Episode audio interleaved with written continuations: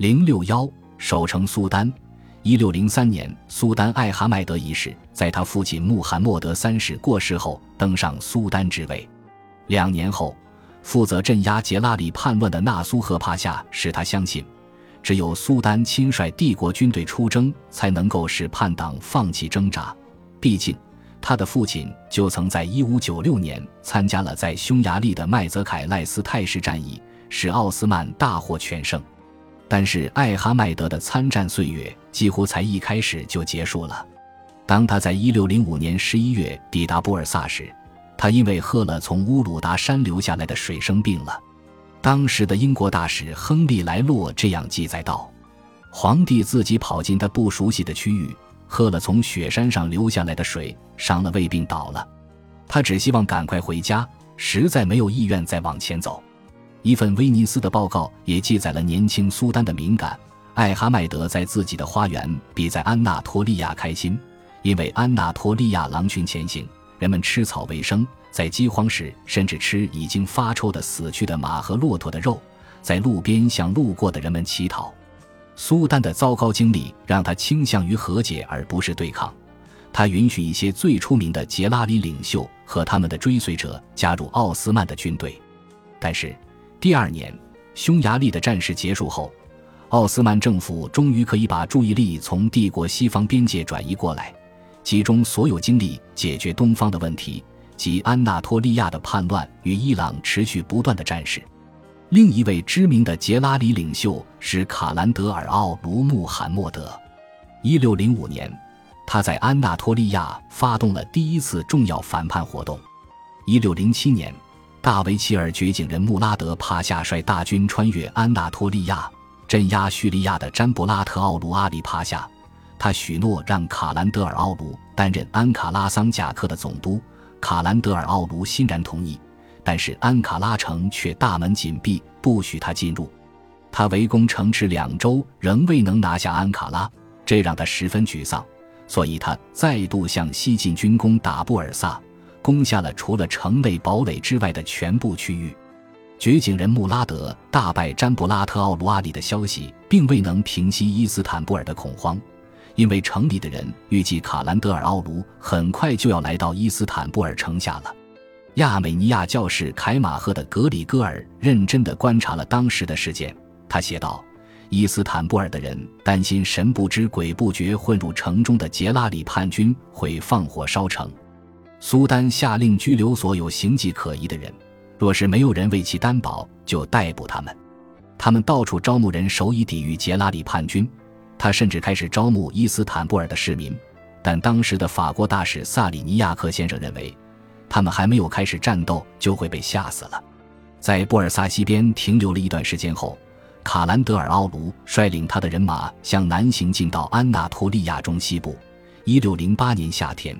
又向东继续他们的抢劫活动，在掘井人穆拉德帕夏大败詹布拉特奥卢阿里后，由阿勒颇返回伊斯坦布尔的路上，他们再次试图用政府职位收买杰拉里领袖，对方却置之不理。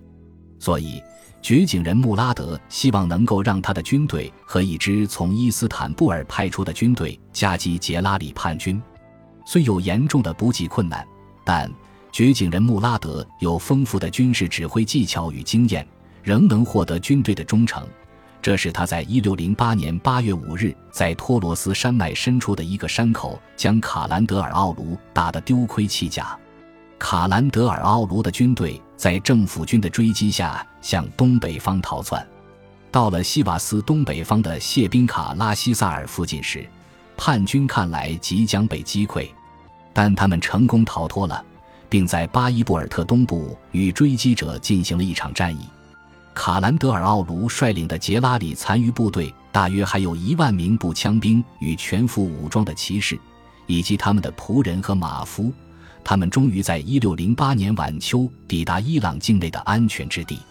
虽然萨法维在开始接待这群狂暴亡命之徒时难免心存焦虑，事后证明这全属多虑。萨法维宫廷的首席秘书之一伊斯坎德尔蒙西目睹了沙赫的特使迎接他们，以及五百名杰拉里叛军进入首都伊斯法罕的情景。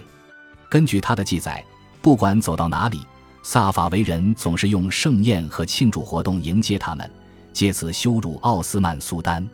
伊朗和奥斯曼仍处于战争状态，但在一六零九年春天，双方签订了合约。哪怕藏身在伊朗的卡兰德尔奥卢和其他杰拉里叛军损害了苏丹和沙赫的关系，奥斯曼决心铲除安纳托利亚所有残存的叛党。在一六零九年的军事行动季节里，掘井人穆拉德帕夏没有对伊朗发动大规模攻击，而是指派麾下将领攻打杰拉里叛军。安纳托利亚境内最后的杰拉里领袖被杀。卡兰德尔奥卢则死于一六一零年五月，跟随他到伊朗的人也回到安纳托利亚，受到纳苏赫帕夏的保护。现在他已经是迪亚巴克尔的总督，他把这些战场经验丰富的战士编为一支精英步枪队。掘井人穆拉德帕夏获得了最近几年奥斯曼最大的一场胜利。回到伊斯坦布尔时，他受到英雄式的欢迎。为了安全，许多人逃离家园，躲进首都。还有人进而跑到色雷斯，这些人都被要求在三个月内回到家园。为了安抚他的基督徒子民，苏丹下令修复被杰拉里叛党破坏的教堂和修道院，并减免三年税捐。凯马赫的格里戈尔的家乡在安纳托利亚中北部，他也受到返乡命令的影响。他如此形容危险的归乡旅途，以及他们面临的不确定的未来。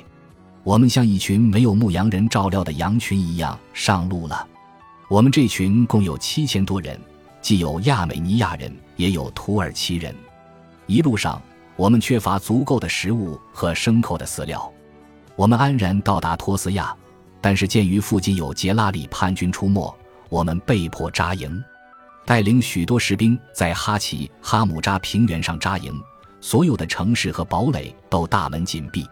稍后。我们全数迅速撤离，妇女、小孩和行动不便的男人走较高处的一条路，其余的人带着弓与箭顺着大路前进。杰拉里叛军看到我们人数众多，有点害怕，躲进了帐篷里。有些人还在帐篷门口跟我们打招呼。我们平安地到达梅尔季峰，最终到了尼克萨尔。奥斯曼此时的资源已经紧张到了极限。一六零三年，伊朗战事重启，给他造成了严重破坏。尤其是奥斯曼已经没有多余的人力来守卫最近占领的东方土地。沙赫阿巴斯能够利用奥斯曼的过度扩张，是因为他改革了自己的军队，招募了一支只听令于自己的精英部队。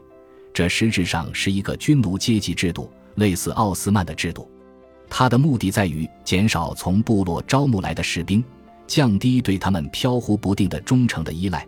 他们在一个世纪前曾支持萨法维王朝崛起，但也要为阿巴斯即位后的许多混乱负责。跟之前的沙赫伊斯玛仪相似，在太平岁月里，阿巴斯仍然致力于寻求西方外交和财政上的支持，但他的努力皆以失败告终。边界的一连串事件重新引发了敌对行动。一六零三年九月。沙赫阿巴斯亲自领军由伊斯法罕出发，在十二天内到达大布里士。他发现城池内已经没有奥斯曼守卫部队。萨法维军队在夺回大布里士后，接着重新占领了纳西切万，并在长达六个月的围城后占领埃里温。在这段时间，奥斯曼虽然在西方边境受到巨大的压力，但是伊斯坦布尔政府非常明白。他们不能让东方边境省份的军队单独攻打沙赫阿巴斯。一六零四年，维齐尔吉贾拉扎德西南帕夏受命率领一支军队从伊斯坦布尔出发。他发现前线地区人口减少，粮草缺乏，这是因为敌人再度使用了曾阻碍奥斯曼进军的焦土战术。沙赫重现了他先祖的战术，始终走在追兵前方不远处。吉贾拉扎德西南河部队正在迪亚巴克尔和樊城过冬，他们受到萨法维攻击，只好撤退到埃尔祖鲁姆。一六零五年五月，两军在大布里什交战，奥斯曼军突然一反常态，逃离战场，留下大部分的装备和粮草。接下来的几年中，奥斯曼专注于在安纳托利亚解决国内问题，萨法维王朝将奥斯曼守军赶出了他们在高加索和阿塞拜疆的堡垒。奥斯曼尚未增强防卫力，战斗就已经结束了。一六一零年，大维齐尔掘井人穆拉德帕夏率军出发攻打沙赫阿巴斯，但并未在战场上与其交手，于一六一一年八月死在迪亚巴克尔。第二年，双方进行了停战谈判。奥斯曼和萨法维的国界线回到一五五五年阿玛西亚合约规定的状态，奥斯曼因此失去了所有在一五七八至一五九零年间获得的土地。然而，在合约正式签署前，两名格鲁吉亚王子到奥斯曼寻求庇护，这引来了沙赫阿巴斯的攻击，而奥斯曼则认为阿巴斯的攻击违反了停战协定。沙赫更是将奥斯曼的特使扣留在他的宫廷。